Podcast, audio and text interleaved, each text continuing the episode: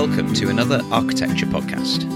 I'm George Bradley, architect and director of London based studio Bradley van der Straten. This podcast is for anyone who is interested in going behind the scenes of designing a house. I talk to architects from around the world about how they create inspirational places to live. In this episode, I talk to Juan Luis of the Mexican architecture practice Palma about their project, the Litibu Bungalow. A simple holiday home on the Pacific coast of Mexico, the bungalow is essentially two rooms constructed out of concrete and separated by a covered courtyard. Each of the two concrete rooms are topped by what can be described as hats constructed out of palm leaves, known locally as palapas. Me and Juan discuss the design, its remote location, and the references to modern construction and traditional Mexican building techniques.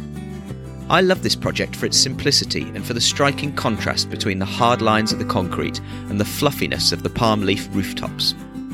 You can find out more about Palma's work at palma-mx.com and on the podcast Instagram. I hope you enjoy listening.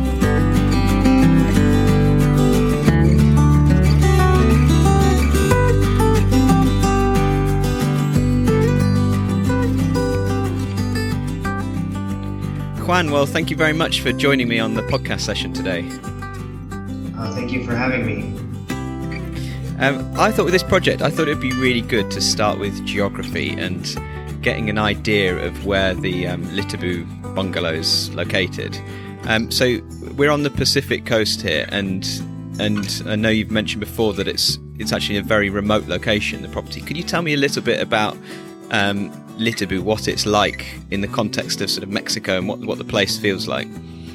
Right, yeah. Um, so, first of all, I guess the first kind of geographical reference is uh, the city of Puerto Vallarta, which is um, the city, a city in the state of Jalisco on the on the Pacific coast. That's a big tourist destination. Uh, cruise ships, um, lots of international flights. Uh, and that's about an hour and a half away from the site um, to the to the south. So the site is north of that big city.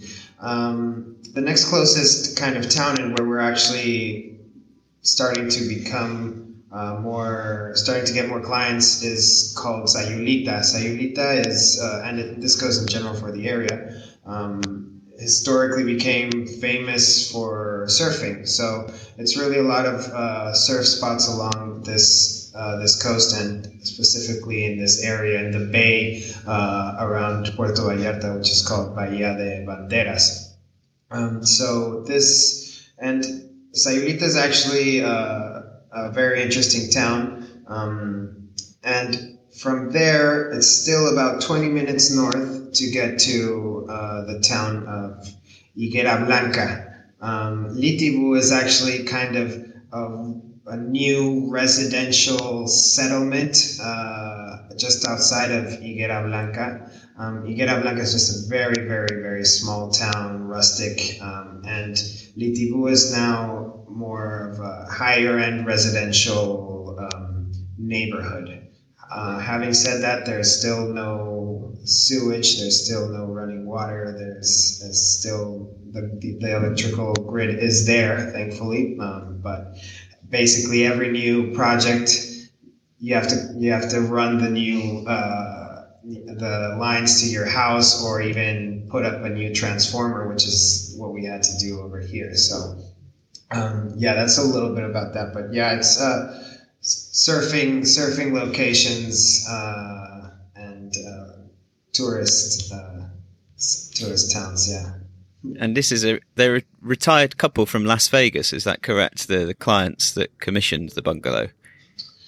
Right. Yeah, they're a retired couple from Las Vegas. We were originally um, contacted by them to do the project. Uh, really not because they knew who we were or they were looking for our aesthetic or anything like that. Uh, just because we're on a, a, listing of local businesses, actually in Sayulita. That's really kind of the main hub for this type of uh, um, expats. Uh, and mm-hmm. then there's overflow that happens into other towns such as Litibu. Um, so really, just because we were on the uh, uh, on the website of the town of local businesses. Uh, that's why they got in touch. We actually bid on it originally and then didn't hear back from them, so basically assumed that somebody had come in under us, which uh, was the case. And then they got in touch with me several months later because they were having a terrible experience with their architect. Um, mm-hmm.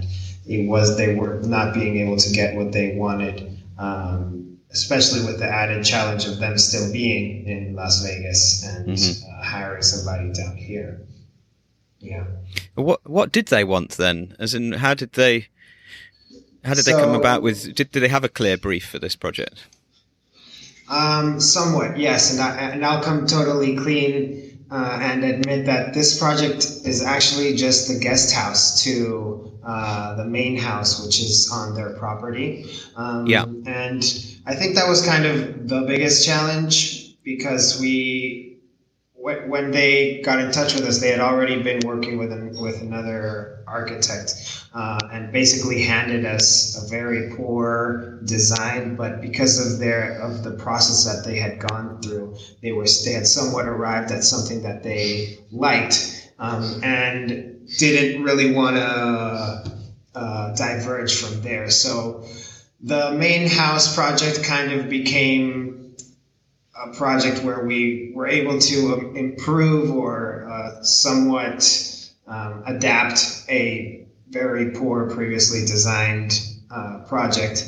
Um, but there wasn't a lot drawn out yet for the for the guest house for the little bungalow. So we kind of decided to take a little bit of a leap there and um, propose something special uh, for them. And um, in all honesty, they were not that interested in the design of the bungalow, so um, we basically took it upon ourselves to to take that opportunity and, and make something awesome. so you can tell because because when you said that they'd found you because because of a local listing, not because they liked your design, that kind of sounds surprising because you see the house and for these kind of designs it's usually always it's because a client's seen an architect that they want and i was like wow they struck lucky if they got you here on this bungalow and um, so this so this project really is kind of compared to what the work you did on the main house this was your chance to sing and and express what you wanted to express. Um, exactly. um, was that did that in some way then make it also challenging in a sense? Because if they weren't too fussed about the design, you kind of didn't have limits.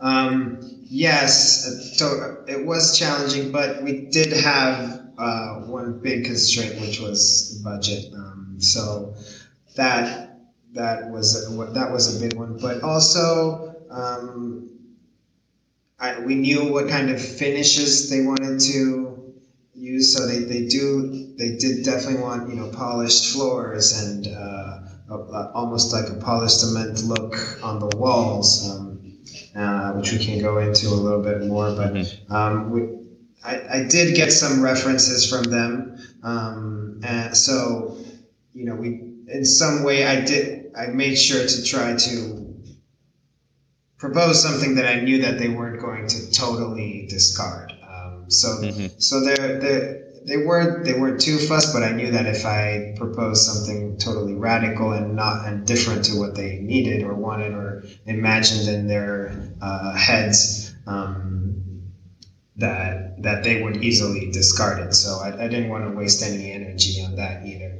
Um, mm-hmm. So yeah, kind of you know that balance, which I think is always present for any architect, um, where you have to take take the the or try to understand what they're picturing or imagining and um, and really make it you know better. yeah, and how so? How does this project compare to um, other ones that you've been working on in the practice leading up to it? Kind of what what did this project and opportunity represent compared to what had come before? Uh, actually, pretty similar. Um, you know, we're we're a pretty young firm. We've only uh, been working for uh, four years together, and it's been kind of um, a slow, uh, organic uh, development. So most of our projects up to now have been, you know, kind of well, I need this, and uh, I mean, I guess you're an architect. I don't really know what you do, uh, but this is what I need. So, so it's it's been difficult and uh, definitely, you know, stressful to kind of feel like you you really want to push. You really want to push the, the the design, and you really want to push the client when when oftentimes they're not uh, necessarily that receptive. Um, because they, they don't know what, what you can do, right? Um, mm-hmm. Or they're, or they're simply not interested. They just need somebody to kind of execute. Um, as of now, things are starting to change. Uh, thankfully, clients have uh, our clients have started to you know look for us based on what we have been able to do in the past. So I mm-hmm. think that um, that kind of struggle in the beginning uh, is finally um, giving fruit in that clients, you know, I imagine the design process from now on will not be as as difficult because usually we are proposing very very different things to what these clients were picturing mm-hmm. in their heads. Um, so that has always been the challenge. Well, it, ta- it, takes time to get things built and prove yourself, doesn't it? And exactly. I definitely remember us with our practice, probably about three, four years was the time where, for the first bit, the website was just full of imagination and theory, and then suddenly we had things to show, and it, and things change, don't they, with the commissions that come. Um, yeah. What's I mean, what's I mean, you're, you're definitely garnering a lot of attention with this project and a lot of press worldwide, and, and I'm speaking to you from the other side of the world about it as well. Um, and I think what's really striking about it and what makes it really stand out is it's got this really interesting combination of it's extremely simple, very pared back and simple, but it's it's very modern in the sense of the concrete structure, but it's got this really strong historical reference as well to traditional um, methods of construction with these two what I've called straw hats on on either end of the bungalow. But these are these are kind of using traditional Mexican techniques and the is it? Am I in calling it the palapa structure? Correct. Uh, yeah, of, being a very sort of typical. Can you tell me a little bit about that? And was that a real conscious kind of thought to to merge these these two kind of construction techniques? Yeah, definitely. I, I think that uh, you know we always strive to do um, contemporary architecture, and by contemporary, we we kind of understand it as belonging to a time and a place know? So, um, you know, we can't, and, and, you know, in this case, for this project, it meant that we we were belonging to to the Pacific Mexican coast, um, and to this time, obviously, we we, we can't. Uh, we have to reference and reinterpret um, historical elements, but uh, the the design needs to be of this time, right? We, we can't copy um, and paste. Uh, so the the palapa is and and obviously it's not only a Mexican uh, system, um, but uh, the the the idea of the palapa is more of like a, a climate climatic um, issue, right? So you know, higher ceilings. We have these vents at the top of the of the palapa that allow the heat to escape. Um, and so, in that sense, we turn to traditional tropical, uh, almost vernacular architecture, rather, um, mm-hmm. to incorporate that into our project. Uh, and and really get the, the benefits that, that come from that. The challenge here was, for example, but we also we also always like to give it a little bit of a twist, right? So uh, usually there the these structures are built with with uh, with trunks um, or branches of, a, of the guayabillo tree or of other trees. Um, we wanted to fine tune that and, and design a kind of uh, um, what do you call it dimensioned wood uh, joinery and, and be, make it so that the structure is also part of that uh, mm-hmm. Um, contemporary twist to, to the palapa. So um, that was really the only difference in working with the with the palapero, the, the person who who does palapas usually.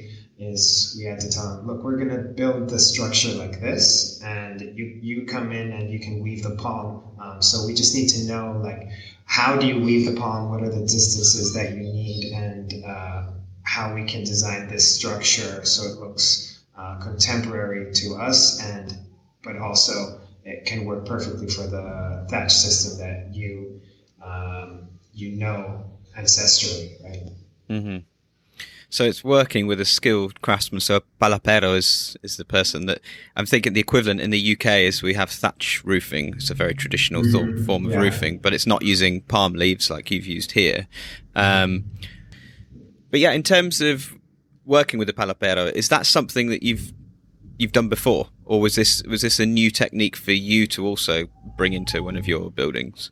Yeah, no, it was a new technique, um, but new uh, new in the sense that no we hadn't ever really done a palapa ourselves but we do we did go to architecture school here in mexico and we did study the vernacular and we have lived under palapas every time we go to the beach throughout our lives uh, mm-hmm. so we know the system very well um, rather the, the the technicalities of the weaving of the palm and uh, the actual execution. There are there were there were some questions, but I think that we were familiar enough with the with the system that that we were able to to design. Uh, you know, that's why we were, felt confident to take that leap. Like, well, we can do this with dimensional wood and uh, make it make that that modular structure work. Uh, there's no reason it, it, needs to strictly be the, the trunks or the organic trunks that, that they use. Um, so, so yeah, I think I think that uh, it's very familiar to us in that sense, even though we hadn't really used it before. So even just in terms of how the ceiling looks when you're inside these the two sort of square rooms that the mm-hmm. that the thatch roof sits on top, the timber does look very modern underneath. It's very clean and crisp, and then it's got the mm-hmm. traditional weave on the top. What about what's going on with the the vents at the top? Because it looks like the roof is, is square, so it's a, a kind of pyramid, but then you get mm-hmm. these two kind of openings at the at the top as well. Is that for the venting? Is that for ventilation to run through? Correct. Yeah. So you have the the the, the roof is pitched to towards four sides, uh, right, like a pyramid, as you said. Although it, the the pitch on the two shorter sides is much uh, less, and on those sides is where we we put in the opening. Um, for the for the heat to, to rise and escape and have a, kind of a, a natural flow created inside of that of the space uh, airflow created inside of that space. Um, interesting part is, is, that obviously if you have a pitched roof and you poke a hole in it, then uh, rain is going to fall through it, right? But mm-hmm. uh, the the solution or the traditional solution for that is that main kind of beam that run, runs along uh, the, the length of the of the palapa, like where the two larger pitches meet uh, extends a little bit further and covers those uh, openings. Um, it's also a, a pretty uh, cool source of natural light, uh, indirect natural light as well. Mm-hmm. And it's interesting you mentioned that you, you kind of you grew up with these and you see these a lot everywhere. Um, but to me, they kind of really stand out. They look totally different, but I think it's because they're sat on top of something that's so crisp and square and clean cut as a as a concrete box. So it's it, it's like they're two little hats that are sort of sat on top, and it kind of exaggerates the softness and the organicness of the of the material um, and and how they're made. What what was the idea? Was there a sort of moment where you kind of had an idea of well, let's let's stick these two hats on on the top and let's make this the kind of key component of the design? Yeah, I think that we, we like to play with kind of pure geometries um, mm-hmm. and uh, as well as have these moments of, of contrast, right? Where, as you were saying, and you have a very kind of uh, pure rectangular shape and then um, these elements that are kind of set on top of it um, feel almost like a little independent addition or something like that. Mm-hmm. Um, so that contrast in terms of texture and construction on one side, and then on the other side, generating generating that that space underneath, um, where you know really we, we think about uh, the the we're trying to keep costs down, so our ceilings are low, so everything is kind of to the minimum. Um, how can we really expand the, the spaces uh, or the living spaces, uh, be it that is the, the bedroom and mm-hmm. the kind of dining or living area on the other side? Um, so that's where we, we came up. We need to do something with the ceiling. We need to we need to think of something here that can, you know, help us have help us uh, uh, have this heat escape um, and at the same time create a, a better atmosphere um, than just this flat concrete slab. Um, and that mm-hmm. that question just immediately brought us to to think of putting in a palapa on the beach, um, mm-hmm. and and so that that just kind of cultural reference uh, was immediately there. Like it just made mm-hmm. sense to, to, to us at the time, and uh, the clients liked the idea. So, uh, yeah, that's how that kind of came about.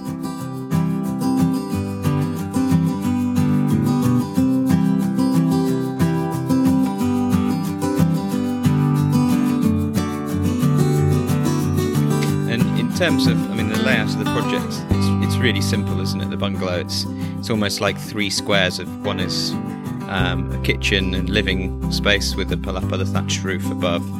In the middle, there's another open courtyard square that's that's in between the sort of two rooms. So you walk outside to then go to the bedroom that's got the bathroom and that beautiful um, walk-in shower.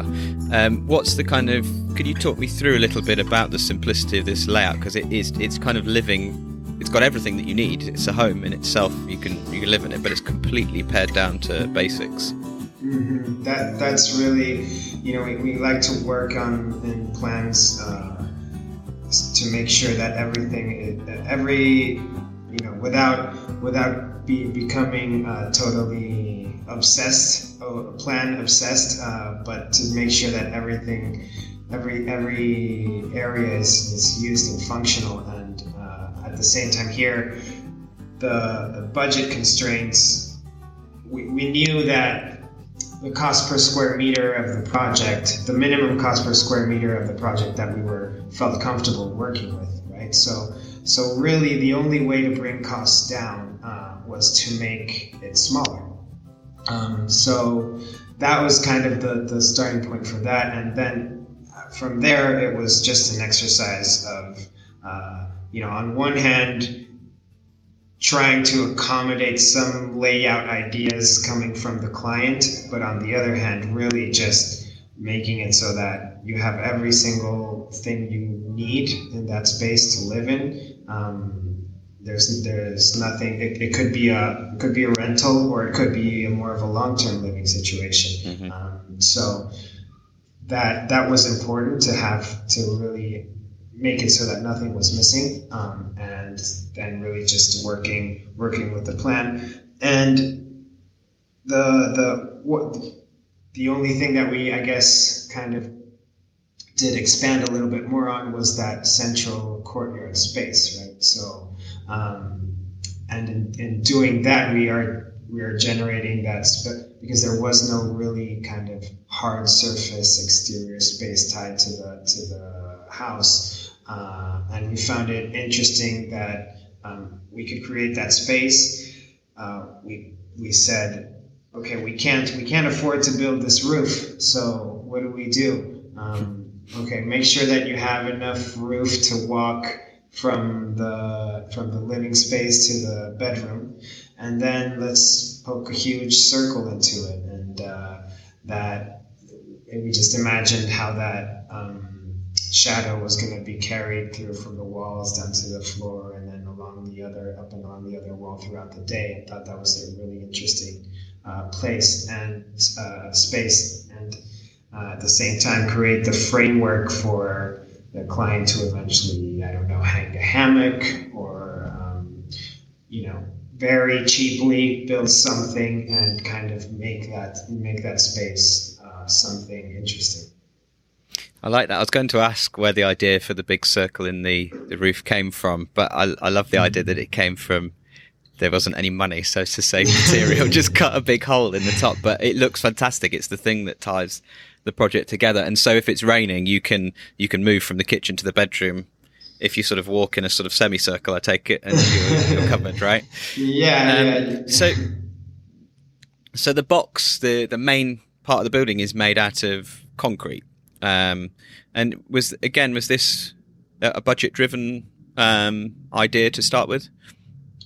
Yeah, so we really it, it is totally budget uh, driven. You'll, however, it is concrete, but also cinder block. So it's budget driven in the sense that um, cinder block construction here in Mexico is the cheapest form of construction. I know that's very different in other parts of the world where I know, I know the states probably wood framing. Uh, um, I'm not sure about the UK, but uh, brick.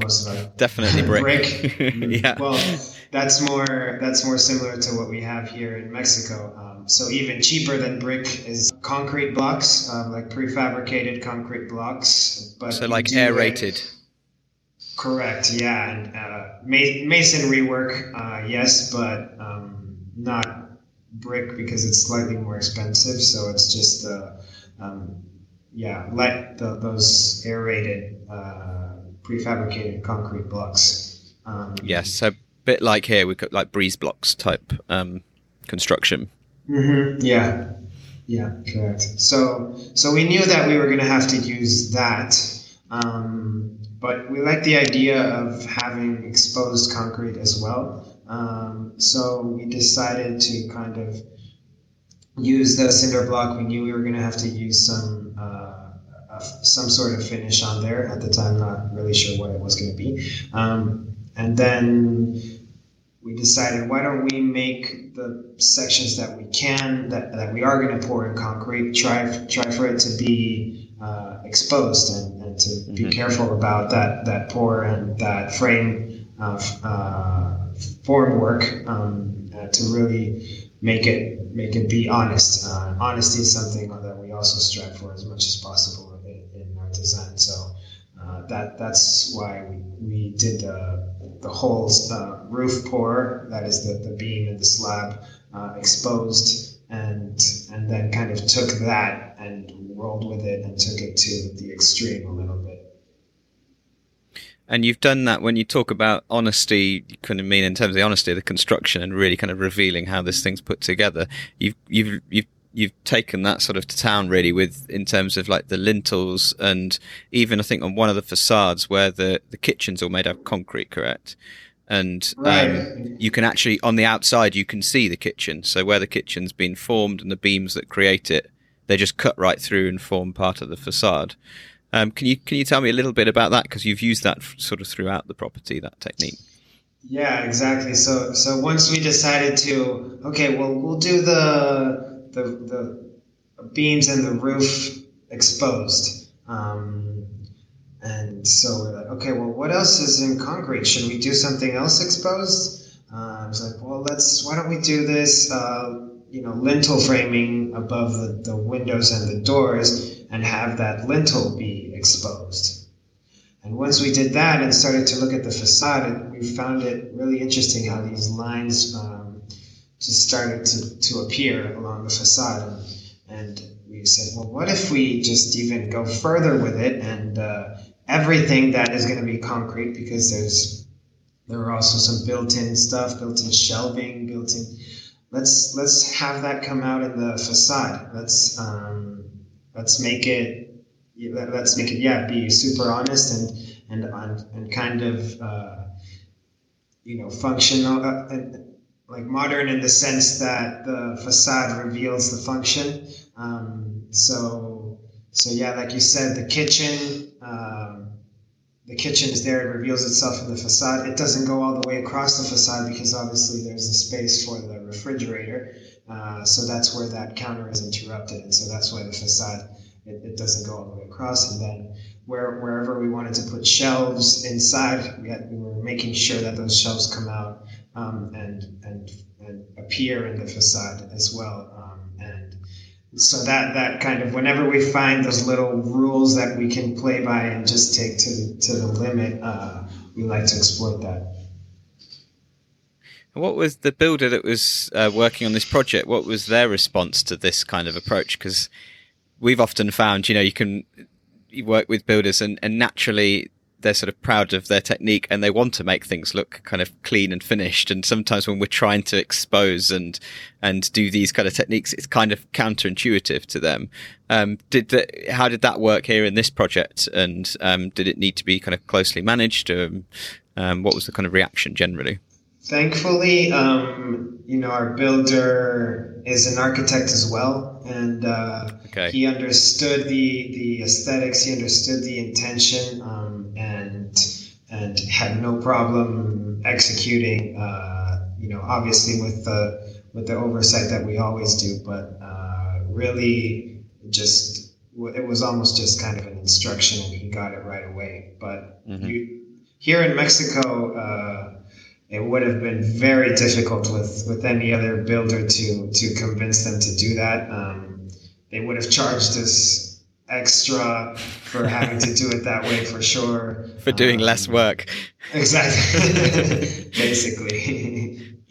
Uh, yeah. So what what would be the typical thing then in terms of to get an understanding of this area if somebody was just doing the most bog standard bungalow just to sort of get a visual next to the one that you've done what's the kind of real sort of basic yeah. way to do this? So I guess just uh, concrete, concrete framed, um, but not since it's not exposed concrete. The the form work is just uh, second use, second use uh, wood. So so once you once you take that apart, just there's no way that you could leave that exposed and for somebody mm-hmm. to, to appreciate it. Um, so concrete frame and then the, the cinder block that I was mentioning, just a cement uh, rough finish and then paint on top, right? So I guess the, mm-hmm. the elements that are different, um, and you know, still in keeping with what is cheap and what is accessible to do here and what uh, everybody knows how to do is, yeah, make sure that,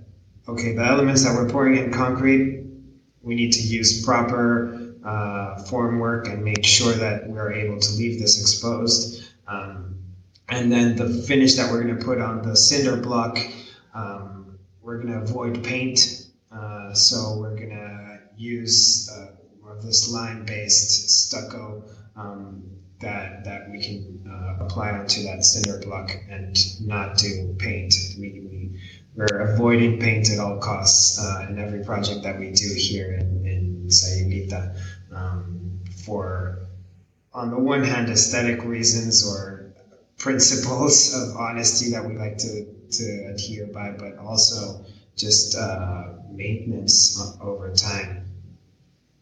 And that's is that to do with humidity? Yes, absolutely. So the the paint just starts to bubble up from the wall. Um, there's so much humidity, and in the ground, uh, in the in the ground and in the air, those those walls are basically like sponges. So you know, humidity comes up through up in them, or down from the top, or um, so when that that when the sun or when those walls heat up and that humidity starts to evaporate a little bit, uh, that layer of of paint just starts to bubble up and then uh, also, the, the water here, being so close to the ocean, is very, um, you know, has a lot of salt and minerals in it. So uh, when you that that also it helps the that process of just bubbling up the paint. So you have to peel the paint off, refinish, and then paint over again. Um, but that's still using, the most. Yes, that's still the most commonly used. Uh, uh, system. Yeah, um, people yeah. just paint over and over and over again. Also, because it is definitely cheaper. Yeah, but so mm-hmm. here it's a totally breathable building, um, with it being the yeah. based stucco. Yeah, it's still it's still pretty sealed, but um, the it does allow that stucco does allow the humidity to escape, um, and and the, the color is is integrated into that stucco. The the stucco is white when we buy it, um, and basically we just add uh, um, some powdered pigments that are usually added to concrete. Um, and, and, and just kind of we tweak the colors, do a bunch of different samples, and once we find that formula, um, uh, approve it, and, and that's what we use for for that, that finish. Yeah. Um, and what about in terms of the roof? Like we talked about, like what would be the typical kind of thing that's done um, in this area if, if, somebody was building a sort of standard bungalow? What about for oh, the yeah, roof? For like, the roof, for the roof, there's uh, I guess here in the area there are two two systems. Uh, it's a little more interesting if, when, when there's a, a client or a person willing to spend a little bit more. Um, we do what what we call a bóveda catalana, uh, which is uh, based, I think, like a Catalan vault, um, and I, am sure that that's not necessarily what a Catalan vault actually is, but uh, what it is basically is small I beams uh, that run across uh, the span of where we're going to pour the, the roof, probably every two or three feet. Um, and then between those I beams, you build uh, with with brick uh, a kind of small vault. So mm-hmm. your ceiling looks like you have these I beams running through it, and then um, these small vaults that run across it, and then you pour a slab on top of it. Um, other than that, the most basic thing uh, is just uh, the uh, we, we, we call it um, uh, casetones. Uh, so like concrete, prefab concrete, uh, small beams, almost shaped like I beams. Actually, it's essentially the same system, uh, but instead of that brickwork and that I beams, uh, you use concrete prefab and then um, styrofoam insets in the in the in between them, and then you pour the slab and you finish uh, the, the bottom of it as well. So, what's been the response of the, the owners then of the property? Because you mentioned right at the beginning, uh, kind of surprisingly, they weren't too bothered about the design of this bungalow. You kind of got a bit of free reign. What's been their reaction to now what they've got of something pretty special and pretty unique?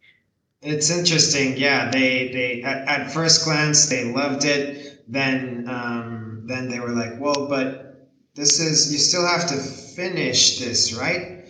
And then and, that's kind of the point where I had to explain. Like once it was already built.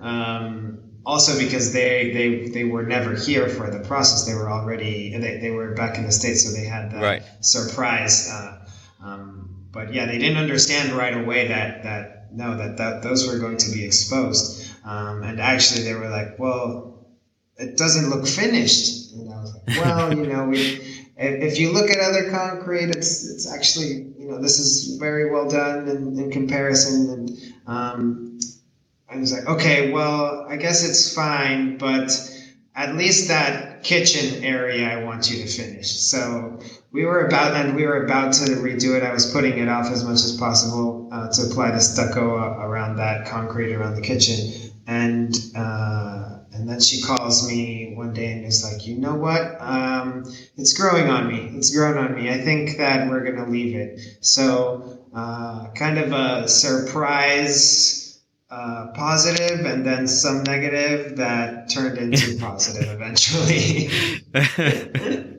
it's a really interesting response, this, in terms of, I don't think I've had this before in terms of a project and the sort of surprise element for the client. Um, yeah. What do you think for them? Do you think have you had much sort of feedback from them from using um, the bungalow? Um, yeah, no, they they enjoy it very much. The the palapa is a little bit of an issue because um, of it's obviously it's not perfectly sealed. So and they're in the middle of the jungle, so uh, there's mosquitoes, so we've put in mosquito mosquito net in the openings that we had, um, mm-hmm. and so just small tweaks like that. Um, but they also understand that they chose to move into the middle of the jungle, so the challenges that come with that, uh, would be there regardless of, of um, the final uh, of, the, of the actual design. And um, so really they, they, they're satisfied uh, with that and, and uh, uh, with some minor tweaks we've been able to, to uh, make them happy. And it, I, I, imagine it feels very much like a sanctuary in this place. It feels very um, relaxing, and even the landscape is very minimal. There's a there's a sort of walled garden outside that's kind of ex- extremely minimal landscape. Have you have you had the the chance to experience the space and stay in it yourself? Um, unfortunately, no, I haven't stayed in it. Uh, really, we were rushing to finish before they they arrived. Uh, they're actually uh, living there while we build the main house on the same property, so somewhat living in the construction zone, which they were informed of and, and prepared prepared for, I guess. So yeah, unfortunately no, but um, yeah, it's it's it's interesting because the the space, although it is very remote, it's also pretty well connected. So you know, it, it, it is only just like a ten minute drive to the nearest little town, um, but but it does feel like you know somewhat idyllic and, and and like a paradise. Uh, um, yeah, especially you know in, that, in, in the summer when the sunsets are so uh, long. Um, the being in that in that place is, is pretty special. Uh, you mentioned some of that that landscape that we did uh, around it. Um, kind of a lot of the decisions that have that that are made in this project happen somewhat organically. That's those are rocks that are on site that started to come up during excavation. Um, right. So really, uh, what do we do with them? Are we going to get rid of them? No. So uh, just a quick sketch to see how we can kind of move them around. I actually spent a morning um, there with the excavator, just moving rocks around and kind of placing them uh, where it felt right. Uh, mm-hmm. So that that was kind of a, a little bit of a romantic experience there. Um, so yeah, it's just been kind of a lot of going going with the flow and and, and directing uh, and taking advantage of what we can. And what's been the response locally to the to the project? Oh, it's been great. Yeah, actually, they you know people stop by. Uh, there's a lot of a lot other lots for sale in that area, right? So um, people are walking. Uh, people walk through the construction, look in, and uh, it's it's definitely something different to to mm. what's to what's around. It's something very different. So it it, it does call out to a lot of people, and uh, but it's very different. I think that we've managed to find that that place where it is something unique uh, and different, but not alien to the to the site. You know, um, which I think that people are recognizing and, and, and getting in touch with us to to see if, see what we can what other projects we can do.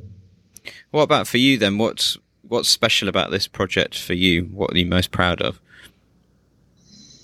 Um, I think that I'm most proud of the the kind of this decision with the with the concrete. I think with with exposing and and uh, bringing to the facade what is happening on the inside. It's it's just very satisfying when when when you can think of kind of like a formula or a rule that you can then follow uh, throughout the design process. I don't know if you find it to be the case, uh, mm-hmm. but for us, whenever we we kind of we, we try to establish criteria um, in order to make the design process a little bit easier and, and just and, and when things start to fall in place and you can uh, you don't have to make too many exceptions on those criteria that you established it's it's kind of satisfying and rewarding when it, it when it's then executed and and gets such uh, positive feedback you know mm. It is. I mean, it's a key part of the creative process, isn't it? And often it's talked about as a sort of creative inspiration, but also on a really kind of basic level, I think it makes it easier to design something by exactly. placing some form of constraint. And maybe here it was all the more important because you had clients that that were located away from the site, and it sounds like had given you quite a free reign. Um, I mean, if you were able to drive around with a bulldozer and, and, move rocks around as well, you definitely had a bit of free reign here. Um. Are there any things that you kind of look back on this project and think you'd um, you'd maybe approach in a different way now if you were doing it, if you had the opportunity to do it again? Hmm, that's interesting. Uh, many things, but um, probably trying to be sure of what the the client try, trying to nail down a little bit more um, the, what what the client was looking for. And now I'm talking more about the the the whole the project as a whole, not not just the mm-hmm. bungalow. Um, but you know, we, we were kind of lying to ourselves at the beginning, uh, thinking that that these clients were going to be able to to be receptive to uh, other types of, of, of proposals. Um, you know, you, you always ask a client, well, they give us they give us a floor plan, right? And we're like, so are you open to suggestions on this? Um, and they were like, yeah, I mean, we like this floor plan, but I, we know, definitely know that there are improvements. Um, and instead of taking that answer for what it was, we kind of took it for what we wanted it to be, which was let's basically, you know, have somewhat of the same organization, but we're going to redo this whole this whole design, right? Um, mm-hmm. And those are risks that you want to take, but uh, I think that after this experience, we just uh, it's it's not worth it sometimes uh, mm-hmm. to go into that battle and when you know you're you're gonna lose. and what what's sort of happening in terms of the is there is there an architecture scene sort of generally in the region that you're in and on the Pacific coast? You mentioned that there's a few other architects, um, particularly that were approached by by these clients, but is what's kind of inspiring you at the moment in terms of um, architecture in Mexico in particular? Oh, in Mexico, um, yeah, I think that in, in this area there aren't there actually aren't that many architects that are really pushing um, boundaries of design. Mm-hmm. So, uh, to a certain extent, we have found uh, somewhat of a niche in the market, um, especially managing these types of uh, you know lower to mid uh, budget builds and designs. If you if you go to high budget or higher end designs and projects, there's hundreds of architects uh, that mm-hmm. that are not only in the area but you know who who wouldn't mind uh, traveling to the area just to visit site and design elsewhere and to see clients here. Um, so, so there's only, but there's only a few that uh, I feel are like us who are who are pushing the envelope a little bit in, in terms of design within this uh, small budget in this area. So we have a, a kind of a big advantage there. But um, in general, in Mexico, uh, I I'm a huge fan of Alberto Kalach. Um, I think that he is an architect that understands that honesty, understands that site, understands the the tools that are at hand for not only a big budget build but a small budget build, and and can exploit the the crafts. Um, and Gabriela Carrillo, formerly partner of uh, Mauricio Rocha. Um, but Gabriela Carrillo was my teacher in school, and uh, I, I just admire her work ethic and uh, on top of like that, uh, the creativity that she has. And both of them have projects in the on the Pacific coast. Um, not only here around here, we're also very close to Punta Mita. I think that's a very uh, good reference as well. That might um, come to mind as like a big resort uh, area um, where celebrities travel to and stuff. Mm-hmm. So that's actually very close to Litibu. Um, so there's there's projects there and on, along the Oaxacan coast. Um, so yeah, I think that those those two architects are are kind of who I consider to be uh, aligned with what we believe in and uh, that we look up to. Mm-hmm. There's because I've also sort of read about um, that there's a bit of a sort of movement at the moment, this, this post-digital drawing movement in in Mexico that you are as a company are also part of. Can you tell me a little bit about that? What what that kind of means to you? Yeah. Um, the so you know I guess kind of out of necessity uh, in the beginning we started to explore uh, different type of representation. Um, we went to school at the uh, National University in Mexico City. It's the public school, uh, one of the best architecture schools in, in the country. But it's also very um, kind of outdated uh, in that, in terms of technology. Um, we weren't really trained in rendering and um, high, uh, high uh, like complicated modeling software or uh, anything like that. We, we were trained in drawing and uh, watercolors and perspective and just kind of this, uh, you know, more hands-on approach. So, um, so when we started working and we were having trouble getting our renderings to the level that that we that we felt was expected from us, um, we decided to kind of explore this this side of representation and do more collage because um, really what we were hoping to achieve is to have that to communicate that the con- those contrasts and textures and that atmosphere um, not necessarily kind of a finished image that is going to go into the client's head and is locked mm-hmm. in there, and then you can't really do anything about it later on. Um, whereas we can have kind of convey more of like an atmosphere and uh, and what kind of textures you're going to have around you, and then uh, leave it a little bit more open ended so that there is that flexibility later on where uh, things can change or adapt and as long as we kind of can come back to this uh, atmosphere, uh, then then that's great, right? But mm. I mean, the, architectural collage is not a new uh, concept at all. Um, I started looking back at, at, at, collages from from the 70s and uh, felt really inspired and drawn to them.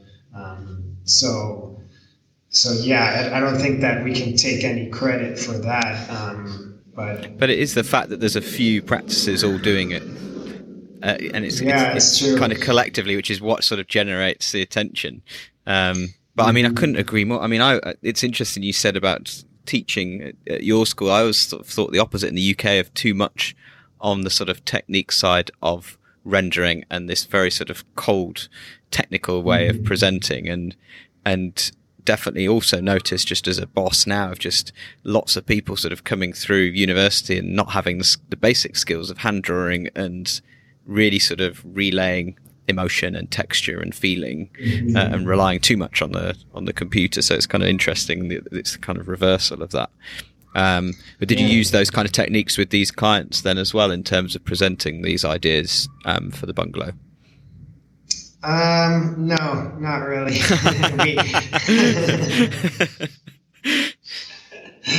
not really, because uh, I think that we also have to know where who, who your audience is, right? Mm-hmm. So um, with these specific clients, uh, I, I knew that they were going to be expecting some renderings because they they mentioned it several times. Uh, yeah. So um, and you know the to, to a certain extent we sometimes we do these we, we always do these uh, collages sometimes more for us sometimes more for the clients sometimes mm-hmm. uh, but it's always to kind of understand that process and that um, mm. and, and, kind of that initial atmosphere that is triggered by uh, by by a more ethereal image um, but but yeah, we we I, have shared I've shared a couple with them, and, and they're like, oh, that's cool, but uh, this this one was not really the, the, the one that we were mm-hmm. able to apply. But we do apply where we can, and and understand that sometimes you know a client expects photorealistic renderings, and uh, you you also have to accommodate to that. But um, that intent of trying to to to push and take people in a different direction sometimes is is uh, we feel important. Mm-hmm. Okay. Um, well, now I've got there's three questions that I ask um, all of my guests. So I'm turning the tables onto you and away from the, the building and the practice. Um, so the first one is what's the one thing that really annoys you about your home? Well, I was thinking about this. Now I'm kind of in between homes, but I'm going to talk about my latest, my last more long term home in Mexico mm-hmm. City, which is an apartment. Mm-hmm. Um, and in apartments, I think that the, my pet peeve is wasted or non functional space. Uh, so specifically about my home there, it's a two bedroom, uh, two bath, but one bedroom is minuscule and the other bedroom is way too big. So I, that's kind of like my my the most annoying thing about my home. so a leveling out between the two bedrooms would benefit. Right. Um, and if you could describe one home that you've visited that has really inspired you, um, and and why it's inspired you, what would you choose? Uh, I'm gonna have to go with the pretty stereotypical answer for a Mexican architect here, and I'm gonna say uh, Luis Barragan's home. Mm-hmm. Um, as you, if you if you arrive at Luis Barragan's home and you look at the facade, it's really nothing. It's a wall with a door, um, and then as you walk in, it just starts to reveal itself to you you really walk into this this world uh, that you you feel you're in, Barragan's head. Uh, it, it feels like this is where he was able to apply um, what he what he believes to be good architecture in terms of managing of the light, in terms of the, the gardens, um, and and really create kind of this world that looks in upon itself uh, in such a chaotic and hectic con- context uh, like Mexico City.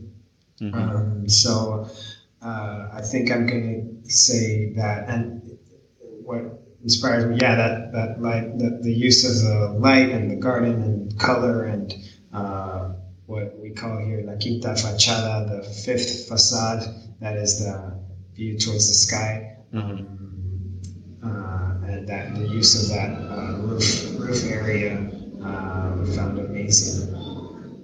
Well, I, I, don't know whether the answer to the next question might be linked to this one, but um, if you could choose any designer to design you a new home, who would you choose?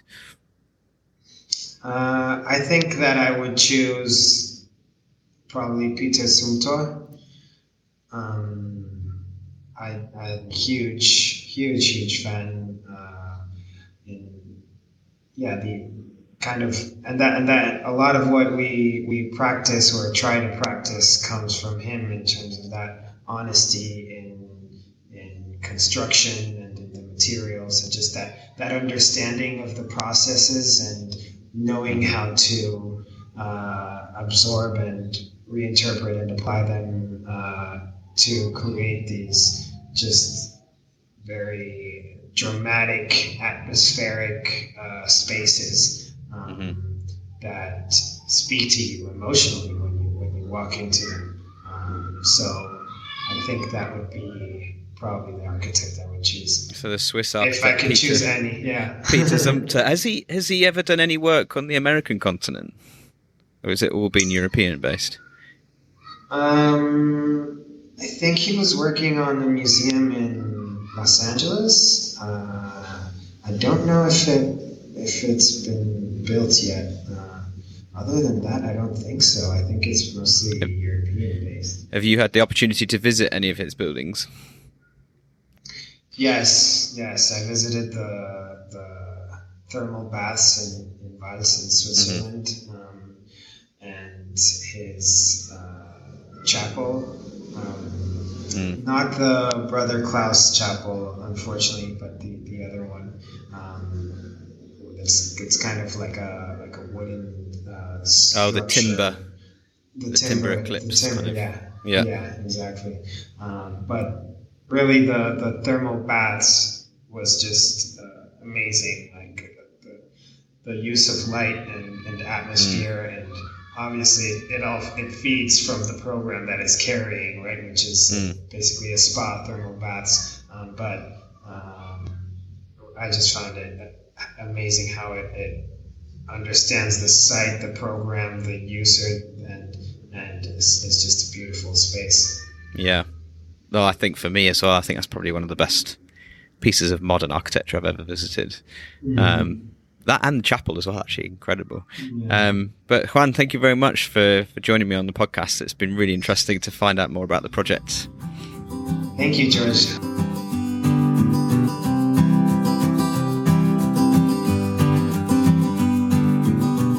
Thank you for listening to this episode. If you'd like to find out more about Palma, then please visit our website at anotherarchitecturepodcast.com, where you'll find links to their work. And try out the podcast Instagram to see work of all my guests and sneak previews of upcoming guests. If you enjoyed the episode, please tell your friends, and if you can, give me a review on iTunes or whichever platform you are listening on, as it's a great way to help other people find the podcast. I look forward to you joining me for the next episode, and thanks again for listening.